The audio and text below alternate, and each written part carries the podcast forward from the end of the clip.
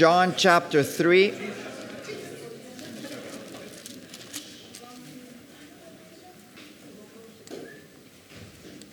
Uh, we will read it together. Um, we're going to read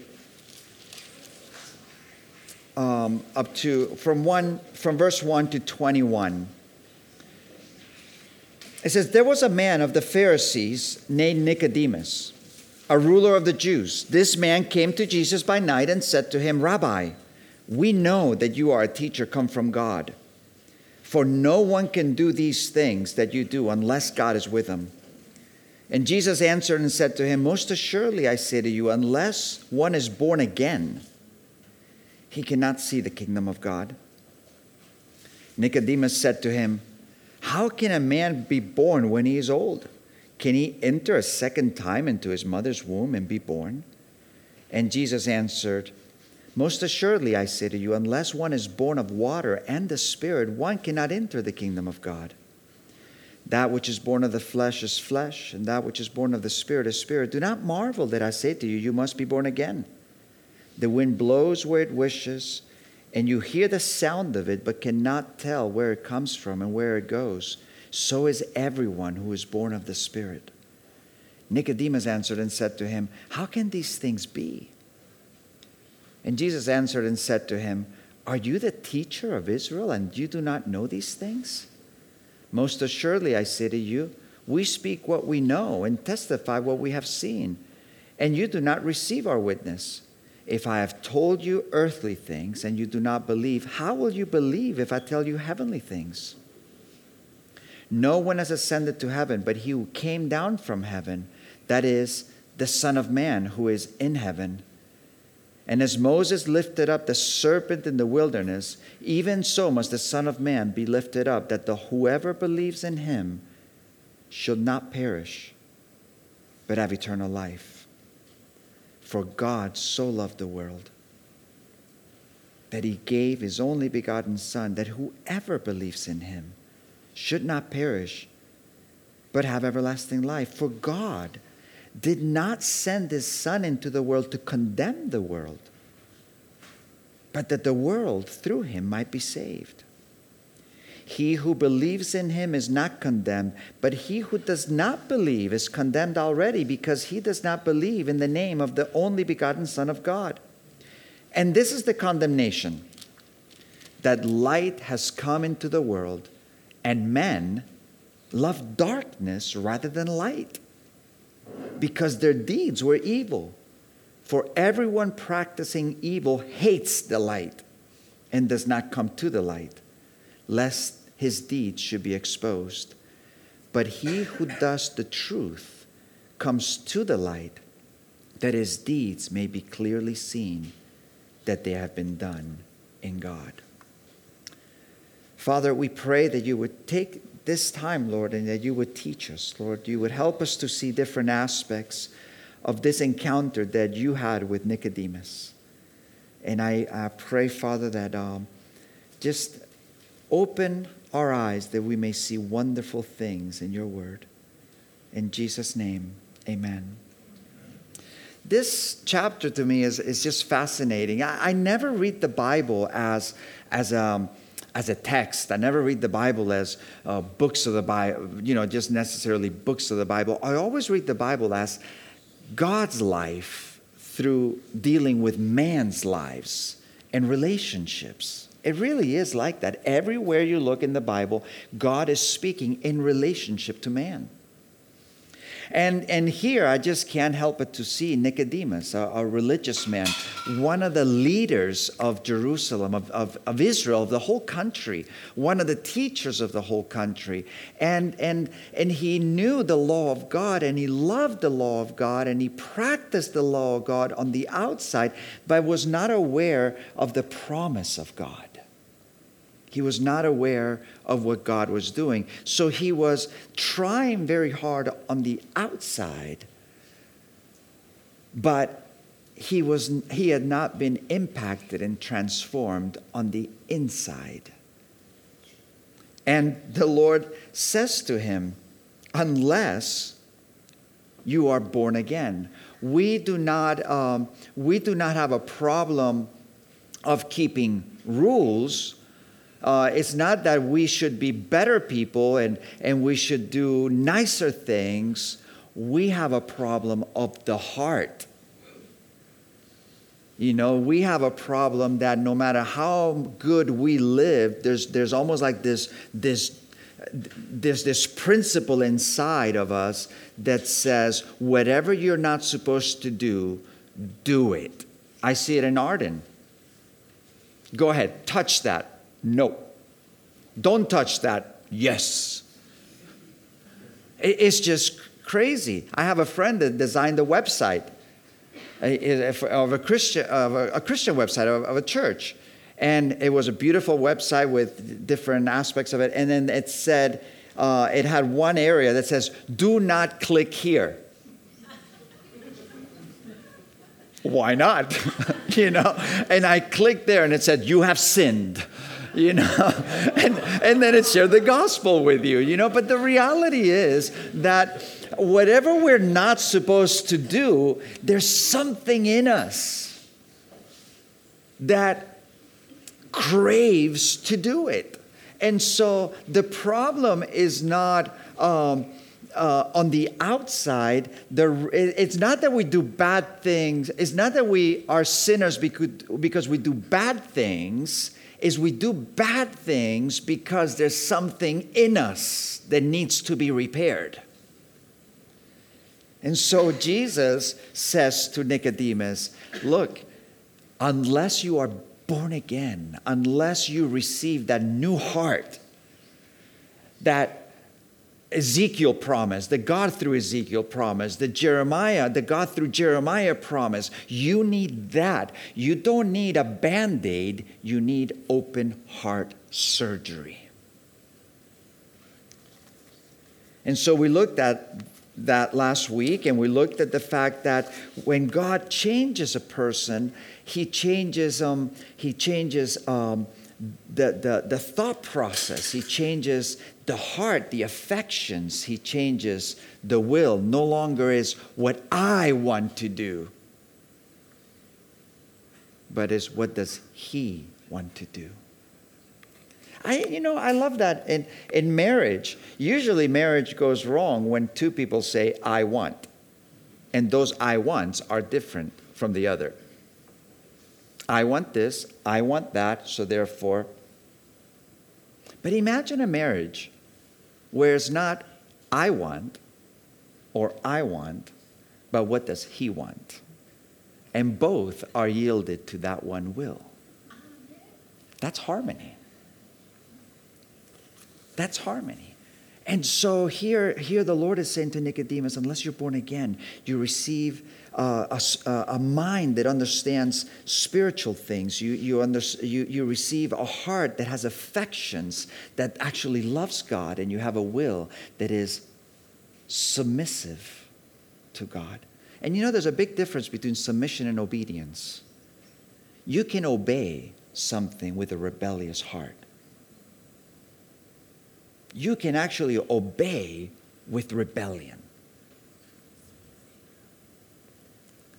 But when you submit, that means you're wanting to yield out of your heart. So I, I, I, don't, I don't suggest this with God, but um, with people, sometimes you can be submissive and actually not obey. I think the disciples were like that when they were forbidden to speak the word of God. They said, Judge for yourselves. Should we submit to you or to God? They wanted to obey, they were submissive, but they couldn't. And submission's an attitude. And we should have, and, and, and when we become Christians, there's, there's uh, this overgrowing, uh, overwhelming growth of this, this attitude of submission. And so today, we're looking at a different aspect. Jesus, I mean, and it's amazing. Uh, we looked at last week that uh, here, he, here's a man is serious about religion. He is powerful leader. He's humble enough to approach Jesus. He has, he was very knowledgeable. He acknowledges the facts, and and you know, he's a guy that is he's seen the signs as everyone else. Jesus, it says about him that he does not commit himself to the multitude. He's not going to commit himself to the multitude, but this Nicodemus, he goes closer to Jesus. He's not so concerned about what Jesus does, he's concerned about who Jesus is. And this is huge for our life, huh? This is huge if we are to become Christians, if we are to grow as Christians. Our primary concern is not going to be what I can get or what he does. My primary concern is who he is and how I'm loved and how in turn I love back. It's a love relationship.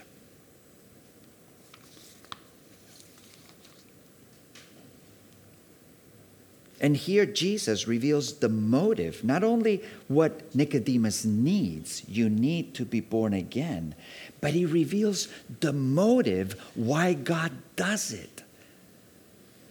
And the motive is love.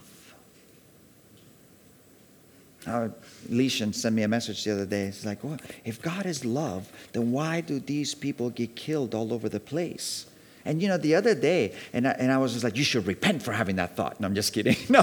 Um, the other day, I was with, um, with a guy that was, uh, he, he received chari- uh, an award as being the, the, the Charity of the Year award in the UK and and so I uh, he's been coming to church here for the last few years, and we went and I met him in Fornalutx, which is another story altogether, because he says, "Meet me at the top of the mountain." It was just like, oh my goodness, eight kilometers up the up the thing, and uh, I was dead afterwards. And we went to Fornalutx and we had a coffee. And as I'm talking to his wife, I said, "What did you do?" She's like, "I was a judge. I used to I, I used to put people in jail for up to two years if if they were guilty." And I was just like, "Oh my goodness."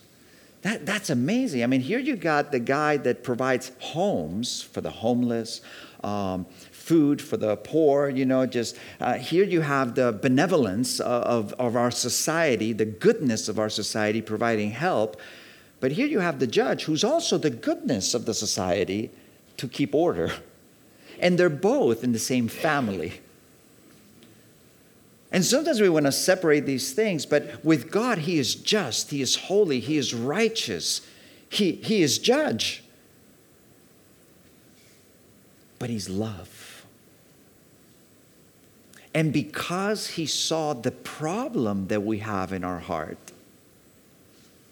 as Nicodemus approaches Jesus, he reveals himself, not just his actions, himself and he says to him, You know what? For God so loved the world that he gave his only begotten Son, that whoever believes in him shall not perish but have everlasting life. What an amazing thing. I mean, here Nicodemus presses closer to Jesus. And Jesus rewards that pressing closer to Jesus with revelation, with knowledge, with wisdom. And you know what? I said it last week and I, and I left and I'm like, oh, I want to say it again this week. You can live as close to God as you like. It says, and, and I believe with all my heart that God is the initiator. But in James it says, draw near to God and he will draw near to you. And whether it's grabbing your Bible and just go and read a little bit, whether it's turning on worship music, whether it's going for a walk and just prayerfully just say, Lord, oh, oh, who are you? What do you want from me? Take me deeper. Draw near to Him.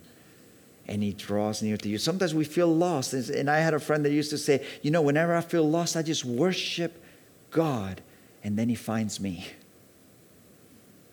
we can be as close to him as we like. But anyway, all this to say that in if um, Paul had this revelation. Paul was a Pharisee like like Nicodemus. And on the road to Damascus, after he had been persecuting Christians, and after he had been putting them to jail, and after he cast his vote for Stephen to be killed, Jesus stops him on the road and he says, Why do you persecute me?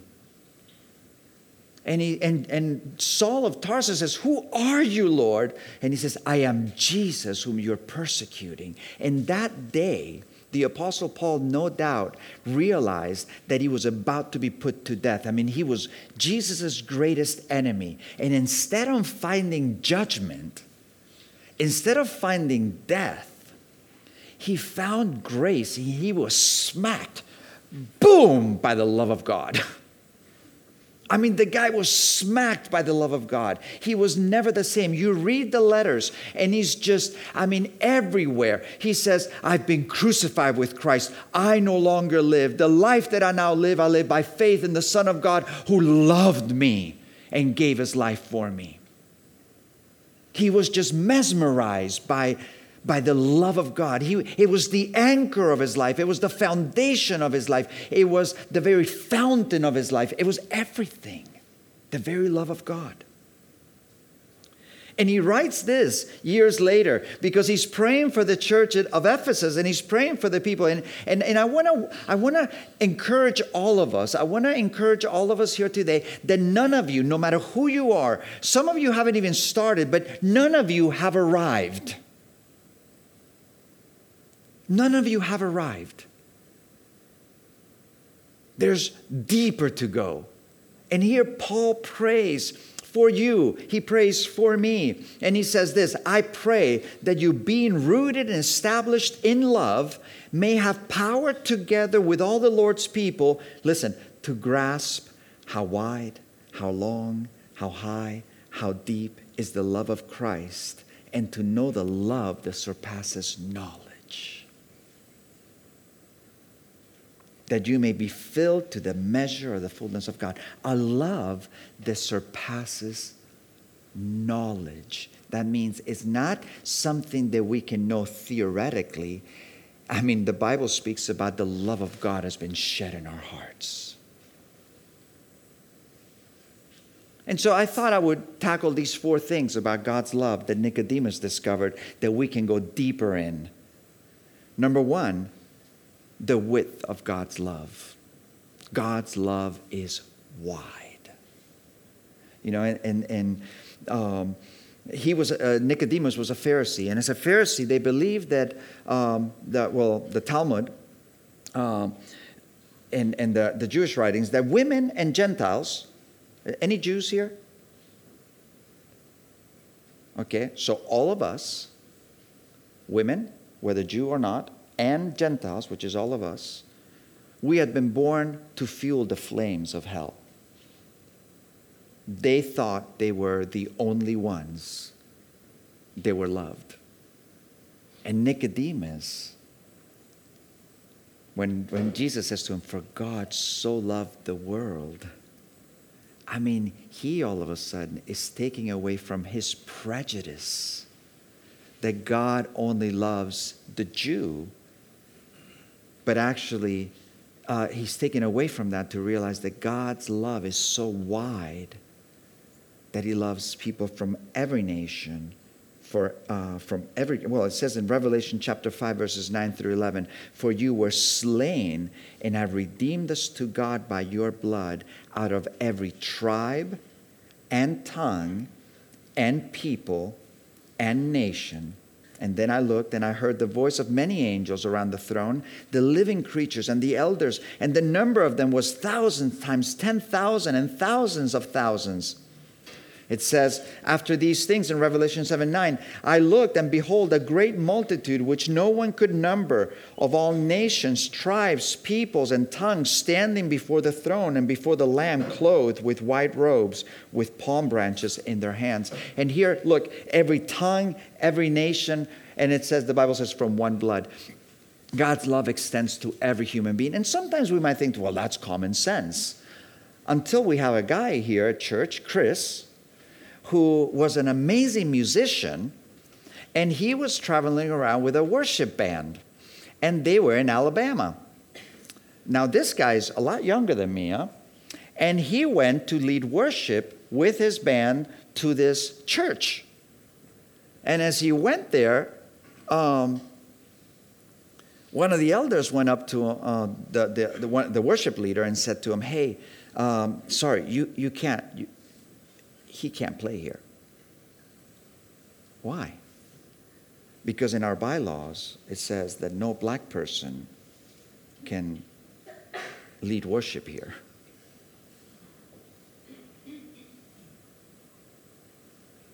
It's crazy. I mean, it's crazy that racism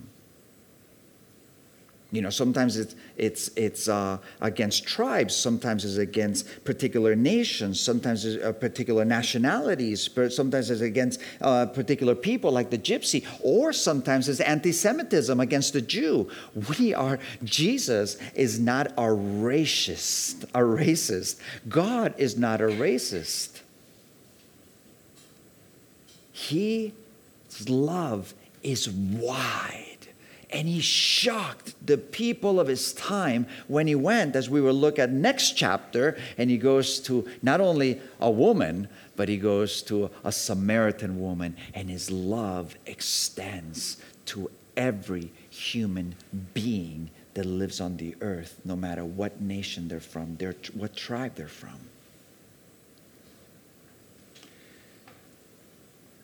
Love for all. Now, love for all does not mean that we celebrate all. Doesn't mean that we celebrate uh, particular uh, we don't celebrate people's sin.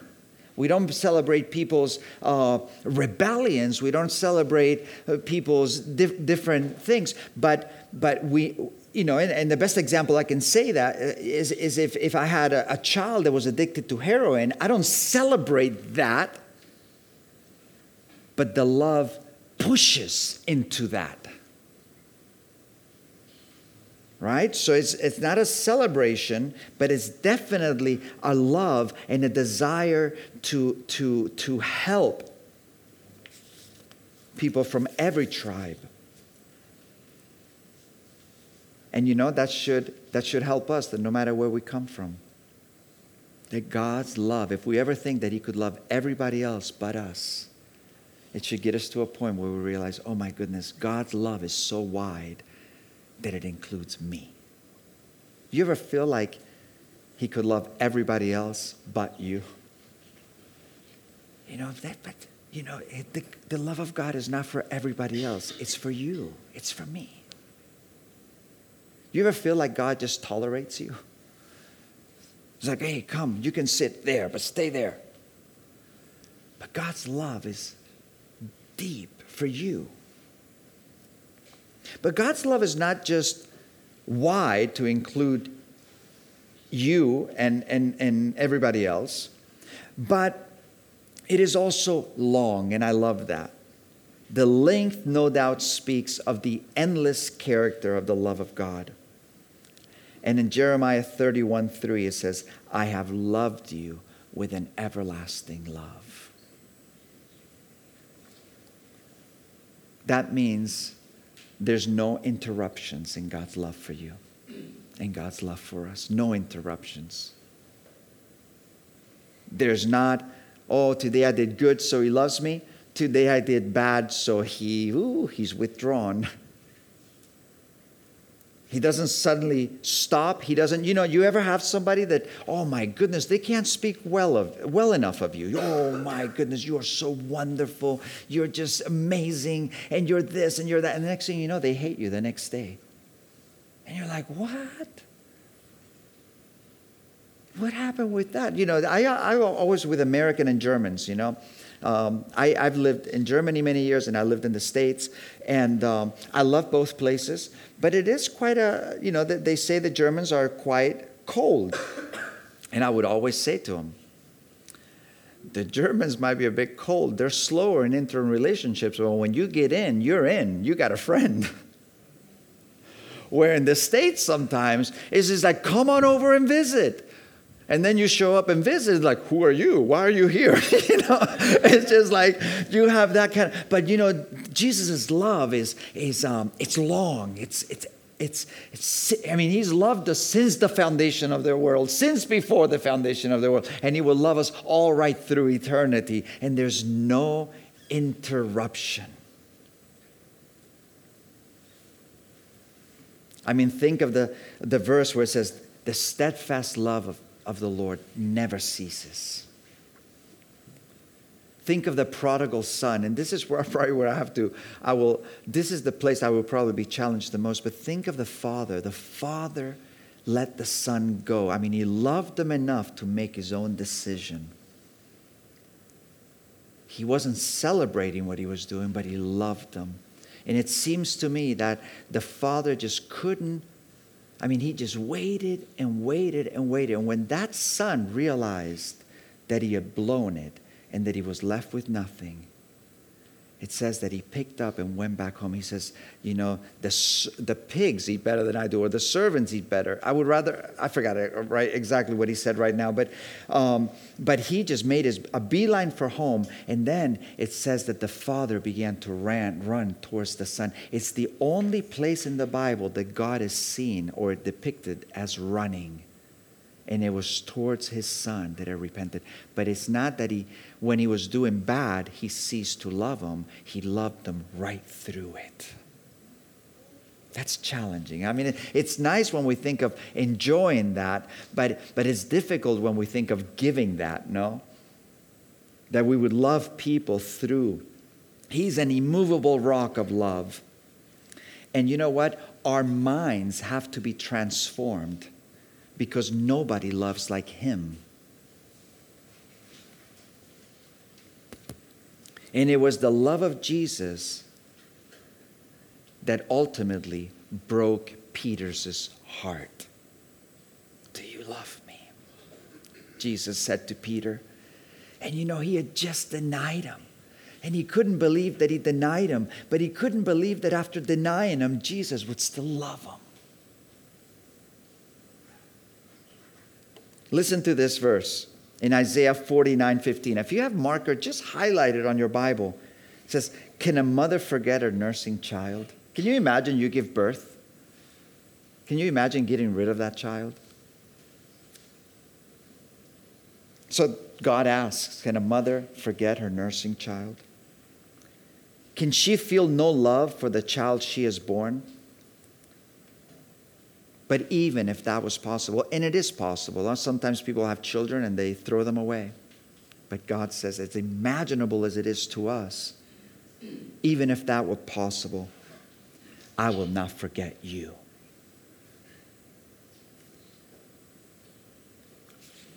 You know what will make heaven attractive? What do you think about heaven? What do you think when we go to be with Him? I mean, and we, you know, we're all going to depart earth. What do you think about that's going to make heaven attractive? And I think what's going to make heaven attractive, it's going to be filled with the love of God. Complete. I mean, just the atmosphere of love. Jonathan, um, he, he, he just loves, he, he loves to be a bit moved inside with, um, just suspense. He hates suspense, but he loves suspense. So he asked me if we could watch Lord of the Rings, and um, and so literally he watches it like this, and he wants me next to him, you know, and, and then. He, he has he has nightmares, right? And I was telling him, and I and and, and I used to be when I was growing up. I was a real. I, I slept in my grandmother's bed till I was thirteen. I mean, if you have problems with your children sleeping in your bed, I slept in my grandmother's bed till I was 13. I was so afraid. Uh, I couldn't enter into a cemetery. I mean, it was just like, to me, I, I was a very fearful child. And, and since I met the Lord, it, it has been amazing that you, kind of get a sense of living in the atmosphere of love. And that's only a glimpse of what heaven's going to be like. But it, it's just amazing to have a sense of the love of God in our hearts. I don't want to watch things that make me afraid. I want to enjoy this, this, um, this sense of the person, of the presence of God in my life.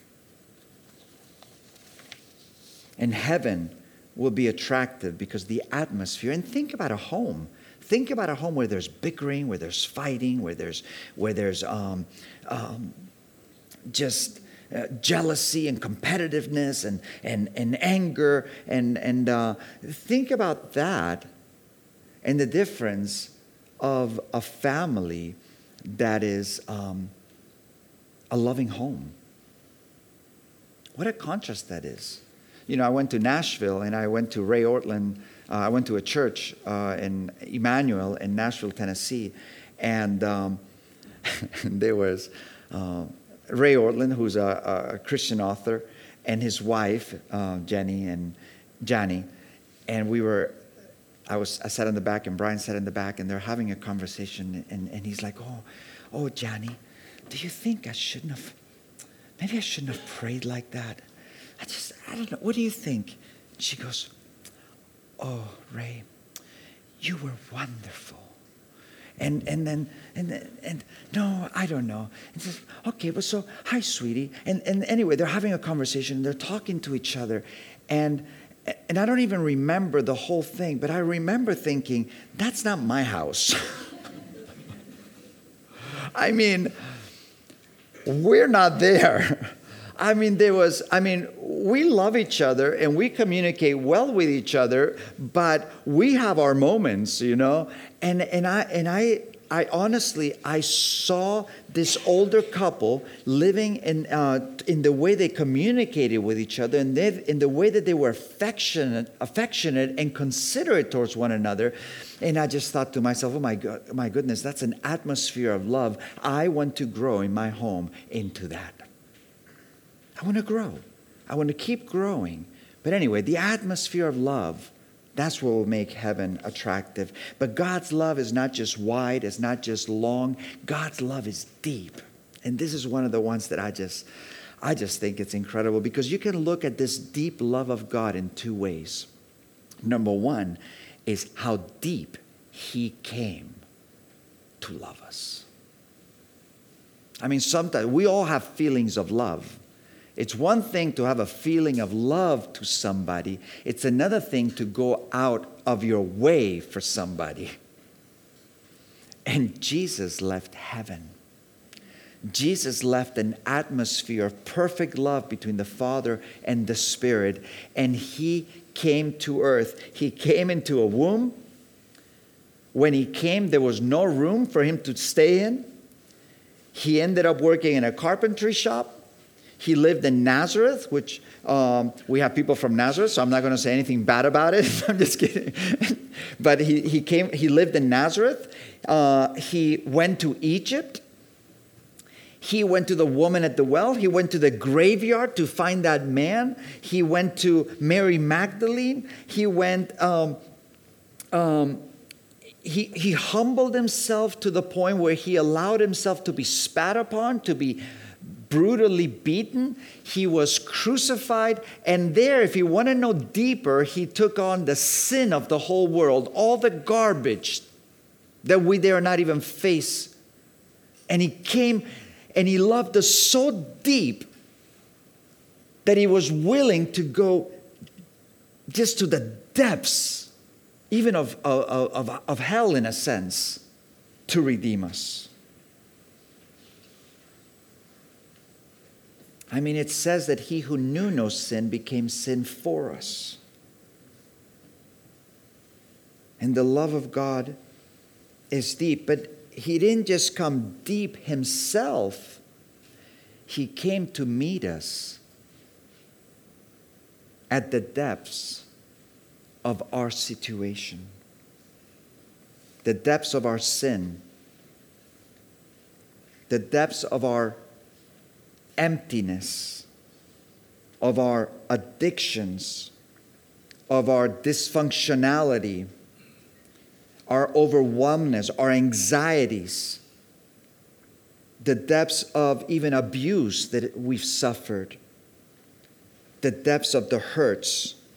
And Corrie ten Boom, who was in a, in a concentration camp in, um, in Germany, she, um, she wrote, after surviving the concentration camps, she said, There is no pit so deep that God is not deeper still.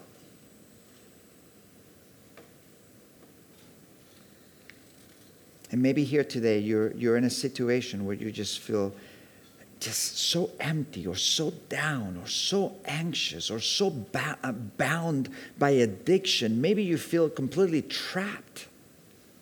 and you think you're out of depth, God's love is deep. God's love is deeper still. But then God's love is not just wide, it's not just long, it's not just high. Paul prays that we would know also the height of the love of God. And the height,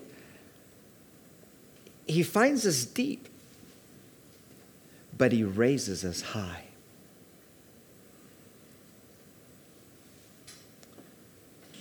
Most, most Christians have a limited view of God's love. Most Christians, the, the extent of God's love is God has forgiven my sin. I'm just, I'm forgiven. I, um, and, you know, and I, am no longer, um, uh, and now I can die well, and uh, because I'm forgiven. But he didn't just die for forgiveness of sins but like we said, he died to give us new birth, to give us a new life. He didn't just die to save us from punishment, he died to make us children of God. He has given us, I mean, it's just incredible when you see um, the, the Holy Spirit being given to us. In Philippians 3 20 through 21, it says, For our citizenship is in heaven, from which we also eagerly wait for the Savior, the Lord, who will transform our lowly body that may be confronted to his glorious body, according to the working by which he is able to subdue all things to himself. A few years ago, uh, Loretta and I traveled to the U.S. and uh, uh, I, I, I, was in, I joined the U.S. Army as a Spanish citizen with residency in the United States. And then when it, um, I didn't want to become a citizen at the time, but then years later, I just kind of thought to myself, "Oh my goodness! If my grandma, if my mother got sick, uh, or my brother, I would only be able to go to the states maybe for three months, and I wouldn't be able to stay there because I, I wasn't a citizen." And they had taken my green card away, or I gave it away because I wasn't able. I was li- living as a missionary in uh, in Europe, and then um, at one point I realized that there was a law that if you had served in the U.S. Army one day during time of war, you were entitled to U.S. citizenship.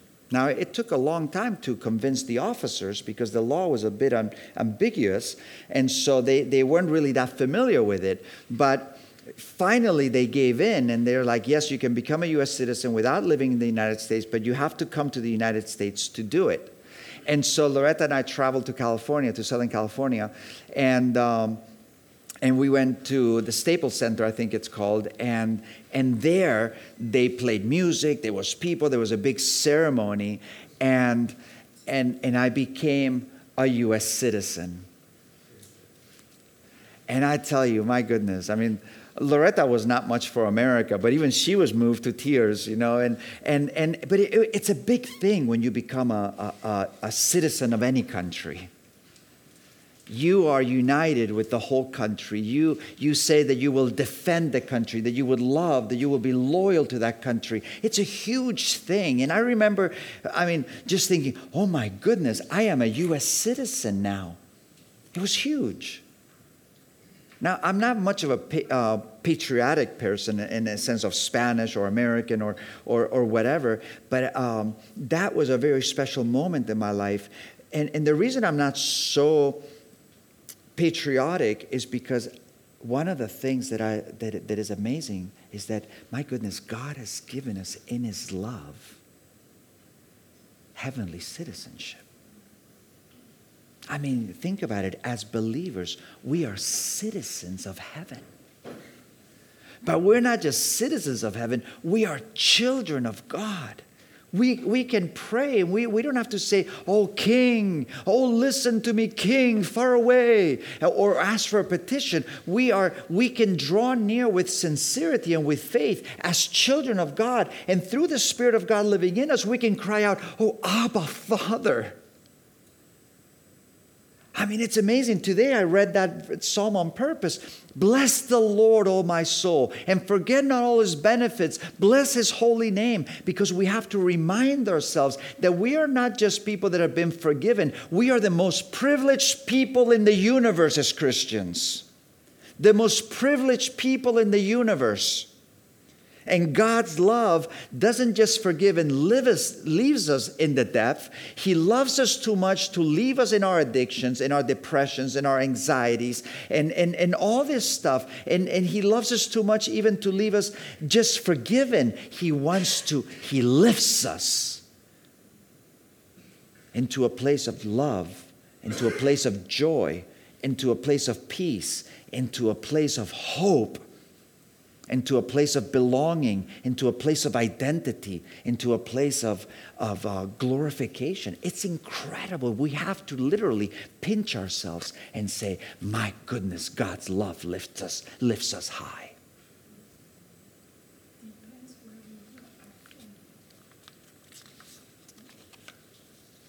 And Paul prayed. And there's a need for Christians to be deepened in the love of God. Listen, Paul spent three years with the Ephesian church and he taught them daily. Imagine a Bible study every day with the Apostle Paul for three years. And he leaves and he writes them a letter I'm praying that you will go deeper. And there's a natural response that follows the loving. That we, we should respond to that love. And lastly, in, in Luther's time, there was a little girl that was totally terrified of God. And by the thought of what God, uh, of the God she perceived to be an, the awful character of God and as an angry judge. And she came with a piece of, with a scrap of paper running towards her mother. And she says, Mom, Mom, I'm not afraid of God anymore. And the only thing that you could read on that scrap of paper was God so loved that he gave. And the mother says, That makes it all right? It doesn't say what he gave. She said, the little girl says, Oh, mother, it doesn't matter. If he loved enough to give anything, it's all right. If he's a generous God, if he's a benevolent God, and listen, it doesn't take away from the fact that he's just, from the fact that he's holy, from the fact that he will judge sin. But what he's saying is his love is so much that he gave in order to rescue. And here Nicodemus responds beyond the signs. And, Rome, and, and, and, and Paul says in Romans, I mean, think about the anchor of his soul being the love of God. What shall we say to these things? If God is for us, who can be against us? He who did not spare his own son, but delivered him for us all, who shall, how shall he not with him also give us all things? Who shall bring a charge against God's elect? It is God who justifies. Who is he who condemns? It is Christ who died and furthermore, also risen, who is at the right hand of God, who also makes intercession for us. Listen, who shall separate us from the love of Christ? Shall difficulties, shall distress, shall persecution, shall hunger, famine, should nakedness, should persecution or famine or, or, nakedness or peril or sword, as it is, and he says, yet in all these things we are more than conquerors through him who loved us. For I am persuaded, listen, that neither death nor life nor angels, nor principalities, nor powers, nor things present, nor things to come, nor height, nor depth, nor other created things shall be able to separate us from the love of God that is in Christ Jesus. And so, what shall we, what shall we, what shall this produce in us? How should we respond to this teaching, to this, to this biblical truth in the Bible? How do we respond to this? Number one, it should whether we're rejected, whether we are hurt, whether we've hurt others, whether we have sinned, whether we are anxious, whether we are confused, we should realize that Jesus is the refuge we can press into. He's a refuge. You know, no matter what Arden's, I mean, there's one thing. Um,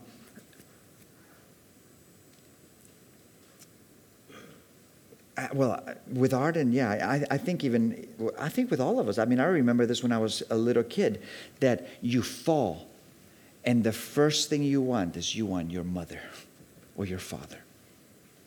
You just go, and it's like, I mean, you ever you ever fall to where you lost your almost like consciousness, your breath, you couldn't, and and then you just you just want your mother's arms or your father's arms. And what we, in, in us, it should produce when we realize the love of God that no matter what is going on in our life, we don't, I mean, the devil's going to try to push us away from him, but we realize he is our refuge and we press in to him.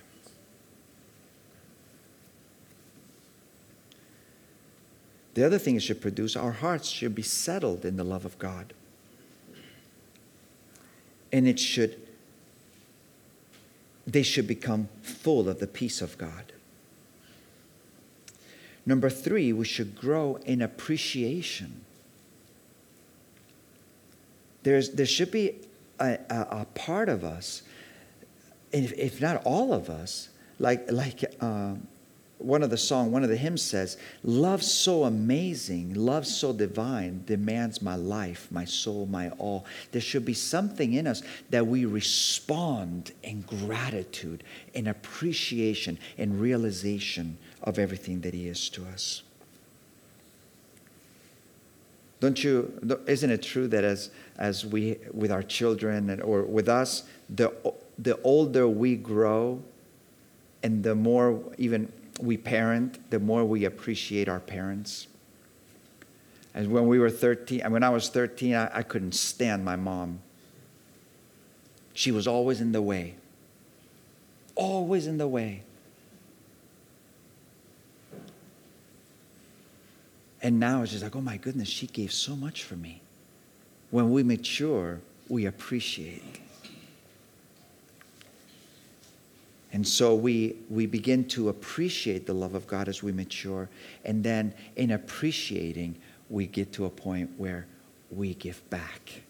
Like Paul said, the love of Christ constrains me. The love of God was so strong in him. And this is really big for me.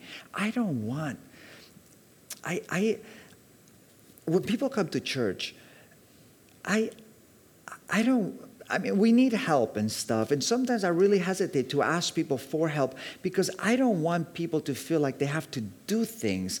I want people that, you know, that we get to a place of maturity where we realize, oh my goodness, God has loved me so much. What can I give to Him? I just want to respond. I'm so thankful to God. I'm so appreciative to the Lord. He's done so much that all I want to do is just give back, not only in the church, but in the community, from our life. Lord, what would you have me to do? How can I be a part? And I want to finish with reading one verse Deuteronomy 7 6.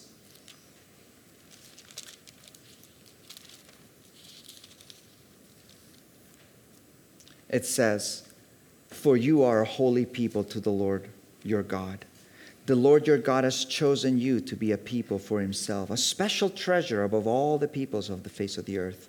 The Lord did not set his love on you, nor choose you because you were more in number than the other people, for you were the least of all peoples, but because the Lord loves you and because he would keep the oath which he swore to your fathers. The Lord has brought you out with a mighty hand and redeemed you from the house of bondage, from the hand of Pharaoh, king of Egypt.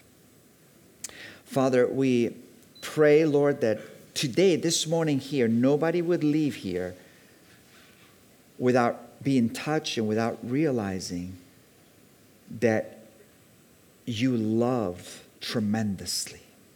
That lesson that Nicodemus learned that day for God so loved the world that he gave his only begotten Son. I pray, Father, that this would sink deep into our hearts today, in all of us. And as we take communion, Lord, as we pass the elements, I pray that there will be, you know, even, even today be Remembrance Day. As we remember the lives that have been given for us, for us to enjoy peace, prosperity, and liberty that as we remember the many that laid down their lives or served, that we also would go even deeper and remember the one that you who gave your life to save us from a king, from a, a prince of the air that is much stronger than any human being on earth. And that you came to give us peace and liberty and prosperity. So, Lord, we, we just ask that you would fill us, Lord, with your Holy Spirit and make us into people that know your love and make us into people that appreciate your love and people that in turn become lovers of you and lovers of people. In Jesus' name, amen.